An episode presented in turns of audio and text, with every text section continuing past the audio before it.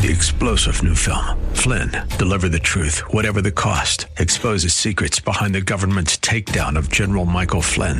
Flynn knew what the intel world had been up to. He ordered the first audit of the use of contractors. This set off alarm bells. He told the truth. He was the most dangerous person for Donald Trump to hire. They had to get rid of Flynn. Flynn, Deliver the Truth, Whatever the Cost. Available now. Watch it today. Go to SalemNow.com. SalemNow.com. God is with us. There's nothing that I encounter, no circumstance that I experience, no situation that I go through that catches God off guard, because He is with me. Welcome to The Barnabas Effect with Paul Purvis, Senior Pastor of Mission Hill Church, a multicultural, multi-generational, multiplying church focused on shining the light and love of Jesus like a city on a hill. You're invited to visit any of the three locations in Temple Terrace and Tampa. For information and locations, visit MissionHill.org. That's MissionHill.org. Now, with today's message, here's Pastor Paul Purvis. Jesus, the one whose birth we celebrate, is a name of purpose. There's no confusion about why Jesus came. And so we're going to come back and deal with that name here in 2 weeks, but let's continue. All this took place to fulfill what the Lord had spoken by the prophet. Behold, the virgin shall conceive and bear a son, and they shall call his name, say it together, Emmanuel, which means God with us. Jesus, the baby born of Mary, the one whose birth we celebrate, is Emmanuel, God with us. Now I want you to think about that for a moment. In the Old Testament, we have the law, and the law declares that God is against us. And we need to understand that. We need to understand that sin has separated us from God, and that sin has to be dealt with. I believe one of the biggest things that keeps people from beginning a relationship with Jesus Christ is the failure to understand that they're separated from God because of sin. If you are stuck in sin, don't miss this, regardless of what you read in the newspapers or hear on the talk shows. If you do not have a personal relationship with God, God is not with you. You're separated from Him. The law separates us from God and declares God is against us. But the grace of God in Jesus says God is with us. Now, I want us to look at this prophecy that Matthew in his gospel is referring to. So you should have found it by now in Isaiah chapter 7. I want us to read together in just a few minutes, several verses, but I want you to understand the context. After the death of Solomon, the land of Israel was divided into two kingdoms, the north and the south. And not unlike our history, there was great battles between the north and the south. The northern kingdom was called Israel. The southern kingdom was called Judah. Both of these were small kingdoms in light of what was taking place around the world. There were other small kingdoms like Syria, but there were large kingdoms like Assyria. And so often you'll hear us talk about, as we teach through Scripture, the Assyrian leaders and the dangers of Assyria. Well, when Isaiah is prophesying 700 years before the verse we just read in Matthew, when he's prophesying to the children of Israel, he is doing so in a time when Israel, the northern kingdom, has formed an alliance with Syria because they're scared of Assyria. And they have gone to the southern kingdom, Judah, and their king, who is named Ahaz, and asked him to join their alliance. But he says no. He's scared of them, and he's scared of the Assyrians. And so the Bible says that God sends Isaiah the prophet and his son to talk to him. It's interesting, when Isaiah goes to him, he says to King Ahaz, just trust God. Just ask him for a sign. And some of you in your lives have done that. You've said, God, I want to do your will. Just give me a sign. I love what Dr. James Merritt says about a sign. He says, in the Bible, the word sign refers to an indication, a distinguishing mark. It consists of dramatic, miraculous, sovereign intervention into the normal pattern of affairs in human life. It's a tangible occurrence to make us realize that God is at work and performing the sign.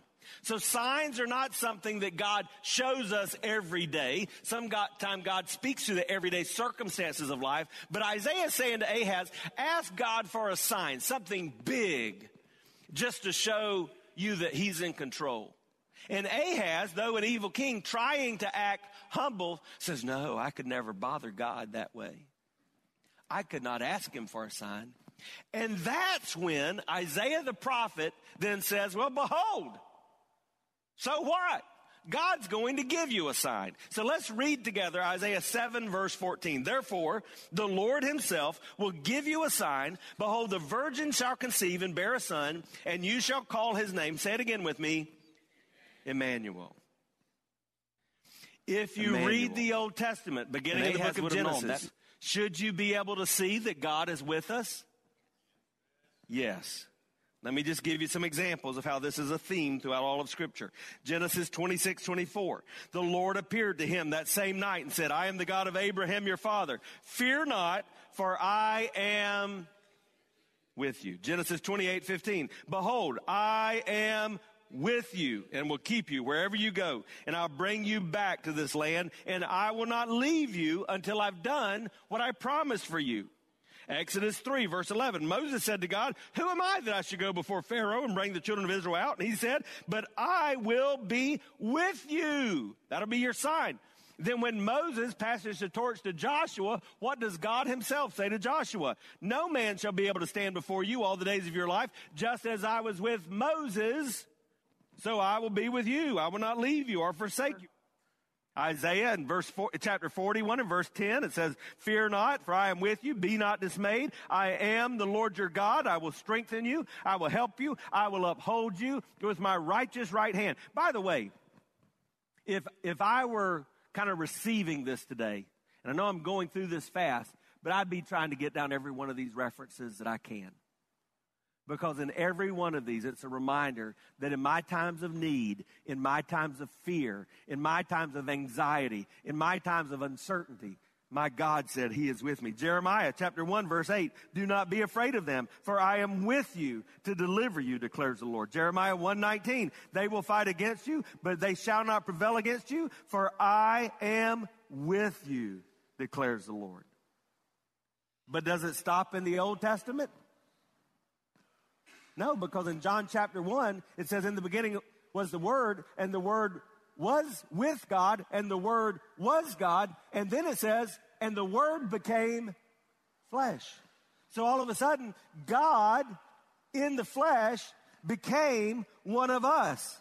And then he has his ministry, he has his life throughout. And as he becomes one of us, he says in Matthew 28 and verse 20, teaching them to observe all things that I've commanded you. Behold, I am with you always, even unto the end of the age. And then notice what it says in Colossians chapter 2. For though I'm absent in body, yet I am with you in spirit, rejoicing to see your good order and the firmness of your faith in Christ. I want you to understand something today. There's no question as you look at Scripture, the hope of the gospel is not a distant deity. It's not a God that desires to be the affection of your ritual. The heart and the hope of the gospel is God is with me. When I began a relationship with Jesus Christ, everything changes. But the greatest thing that changes from that moment on, the Holy Spirit of God indwells my life. I become the temple of the Holy Spirit, and God is with me. If God is with you, praise the Lord this morning. Now, I want you to see what that means. That means God is with me because he was with me in the past. It means God is with me because God is with me in the present. And it means God is with me because God will be with me in the future. That's what the Bible teaches, all of these things. God was with me in the past. He is with me in the present, and He will be with me in the future. He is before us and will be our guide. He is behind us. No ill can betide. He is beside us to comfort and to cheer. He is around us. Then why should we fear? He is within us as companion and our friend. Our God is not some distant, faraway deity. He is a God who is with us. Did you get it? If you've got it, say got it. Good. So let me tell you why that's important. If God is with us, then even the ordinary moments of life and the most mundane tasks become opportunities to be transformed for our good and His glory. If God is with us, there's nothing that I encounter, no circumstance that I experience, no situation that I go through that catches God off guard because He is with me. If Jesus is your Emmanuel, that means in every season of life and every circumstance of life, God is with you. That means at work, when you feel like you're alone and there is no other believers, Emmanuel, God is with you. It means when you're hanging out by yourself, cruising the internet, or strolling social media, Emmanuel, God is with you. It means when you're walking through a marriage crisis and you don't know if that spouse that you committed your life to loves you anymore, Emmanuel, God is with you. It means when you encounter temptation to stumble, even if it's because you put yourself in a situation you should have never begun to be in, you have the strength and the help of a mighty God because Emmanuel, God is with you. It means when you're facing financial trials because there are more bills than there are income at the end of the month, Emmanuel, God is with you. It means when you get that report from the doctor that is not what you're hoping for, and it makes your future seem so uncertain and unclear, Emmanuel, God is with you. It means when you stand at the graveside mourning the loss of a loved one, you didn't see this coming. You didn't want this to happen. You don't know what you're going to do next, but Emmanuel, God is with you. It means when your heart is breaking and you're sad, and you don't think you can face tomorrow, Emmanuel, God is with you. It means when you don't know where to go or you don't know what to do, Emmanuel, God is with you. It means when you feel like nobody knows, nobody cares, or nobody sees you in this life, He does, and He does because He is Emmanuel, our God who is with us. God's presence doesn't mean that we will never walk through the difficult days in life. But what it does mean is that those difficulties will never overcome us. They will never overtake us. I love what David Platt once said. Followers of Jesus Christ may not always know where they're going, but they always know who they're with because He is with us. And listen to this. If He is with us, He is promised to never leave us or forsake us. And that means if He is with us, and He's with us through our relationship with Jesus, then we are with Him. Now, that sounds like I've just twisted the sentence backwards, but I want to tell you why that's significant. If I am with Jesus, it means that I am identifying with Him in the most important spiritual aspects of my life. According to Scripture, it means first that I have been crucified, listen to this, with Christ. Galatians 2:20 says, I've been crucified with Christ. It is no longer I who live, but Christ who lives in me. And the life I now live in the flesh, I live by the faith in the Son of God who loved me and gave himself for me. If I am with Jesus, I have crucified my life. Don't mistake this. Becoming a follower of Christ is not about saying a magic prayer or joining a church or walking down an aisle or even being dunked in a pool of water. It's about coming to that place in your life where you surrender your all and you say, I am being crucified in my old self and I am giving myself to Christ. I'm crucified with Christ, but if I am with Jesus, I'm also buried with Christ. Romans 6:4 says, we were buried, therefore, with him by baptism unto death, in order that just as Christ was raised from the dead, the glory of the Father, we too might walk in newness of life. So when I'm crucified to that old way of living, that's in my past. And I leave it in my past. And I may have a hard time sometime doing that because of the rearview mirror that I'm driving with. But I'm trusting that because God is with me and I am with Jesus, my past can stay buried. Hi, I'm Paul Purvis, the lead pastor of Mission Hill Church right here in Tampa Bay. Thanks for taking the time to listen to today's The Barnabas Effect. It's a ministry intended to encourage, equip, and empower you. You may not know this, but this ministry is made possible because of the generosity of listeners like you. We are able to be on the air because listeners like you are gracious and give to this ministry. Would you consider making a gift today? It would be our honor to send you a gift, a resource, as a result of your gift of any size. And you can make that gift by going to MissionHill.org and clicking on the banner that says The Barnabas Effect. That will direct you to a simple way that you can give right there online. Thanks again for listening to The Barnabas Effect today. And now, we continue with our message. Not only am I crucified with Christ, I'm buried with Christ, and I am raised with Christ. That's the great thing. Colossians 3:1 says, if then you've been raised with Christ, seek the things that are above, where Christ is, seated at the right hand of God. He's the one that gives me the power to go forward. I was studying early this morning and doing a devotional time with Oswald Chambers, and I was just reminded that in the Christian life, one of the greatest achievements is when we understand it's not about our achievements. It's about what he's already achieved.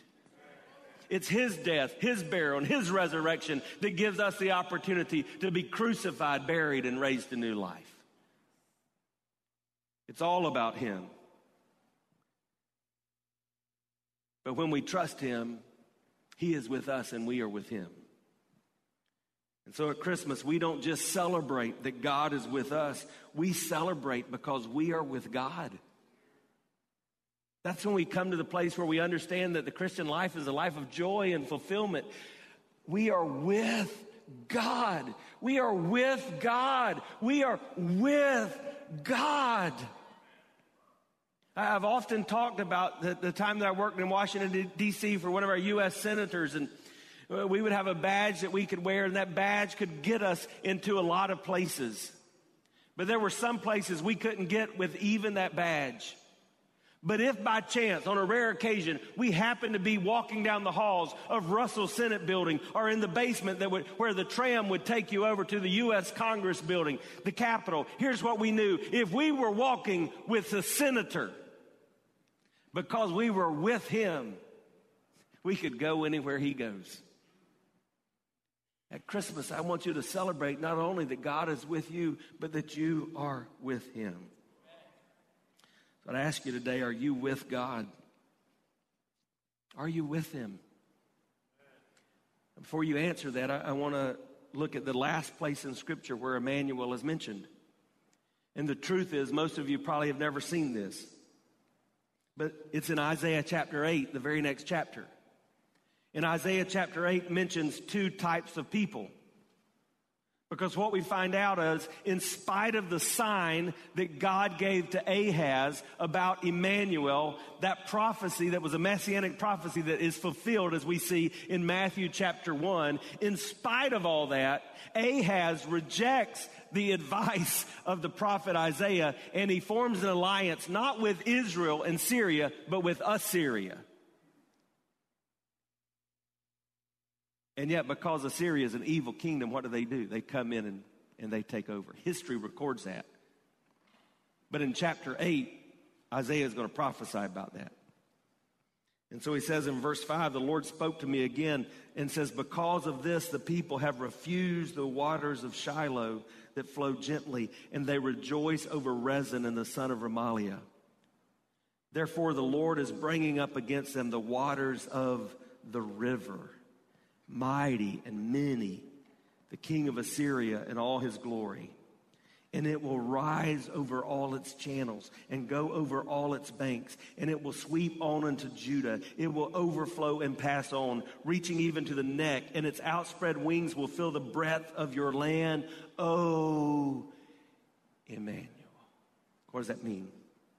Hey, Ahaz, you had your chance.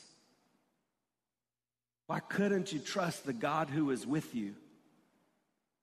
The God he refers to here is the one who gives the waters of Shiloh. Shiloh's the gentle stream that's just outside of the walls of Jerusalem. He says Shiloh is a symbol to remind you that God promised to provide for you. He promised to care for you. He promised to be there with you. He is Emmanuel. But if you turn away from him, just know this: you will be swallowed up by Assyria. And what is the message for us? The message is that God has promised us to be with us. That's the whole message of the gospel, that God desires to be with us, but we have a choice. And if we choose instead to trust not in our God who is with us, but to trust in the world and its forces, those world forces will eventually swallow us up, and we will be overtaken. When we trust the things of this world rather than our God who longs to be with us, we doom ourselves to be swallowed up by the world. And so I would just ask you today, are you looking to Emmanuel to meet your needs? And I don't think I have to explain this, but there are other ways to do this. I'm looking to my spouse to meet my needs. I'm looking to another relationship to meet my needs.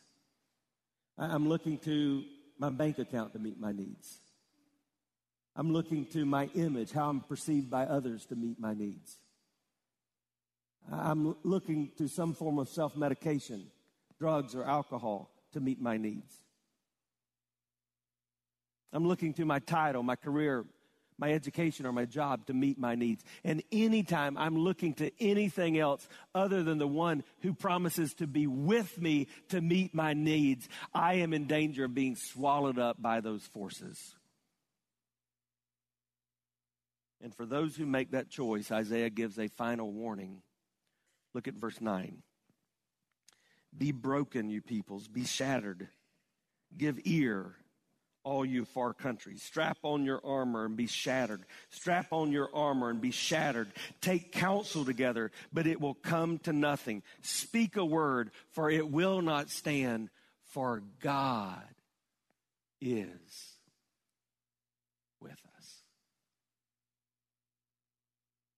So Isaiah is saying, hey, this evil king may have his way,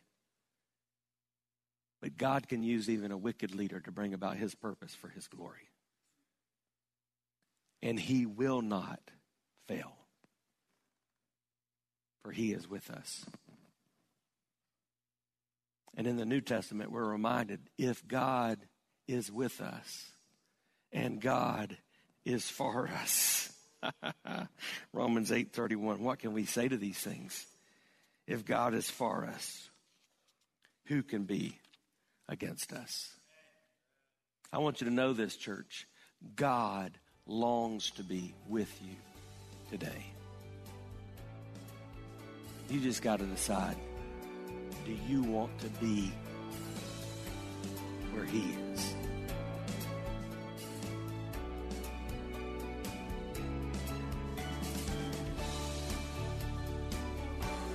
You've been listening to The Barnabas Effect with Pastor Paul Purvis. The Barnabas Effect is here to provide listeners like you with biblical truth and spiritual encouragement. But it can't be done without your financial support. Go to MissionHill.org and click on the Give tab. Your financial support helps us reach those seeking truth about God and themselves. Thank you for giving at MissionHill.org. And join us weekdays at 9 a.m. for The Barnabas Effect with Pastor Paul Purvis on Faith Talk AM 570 and 910.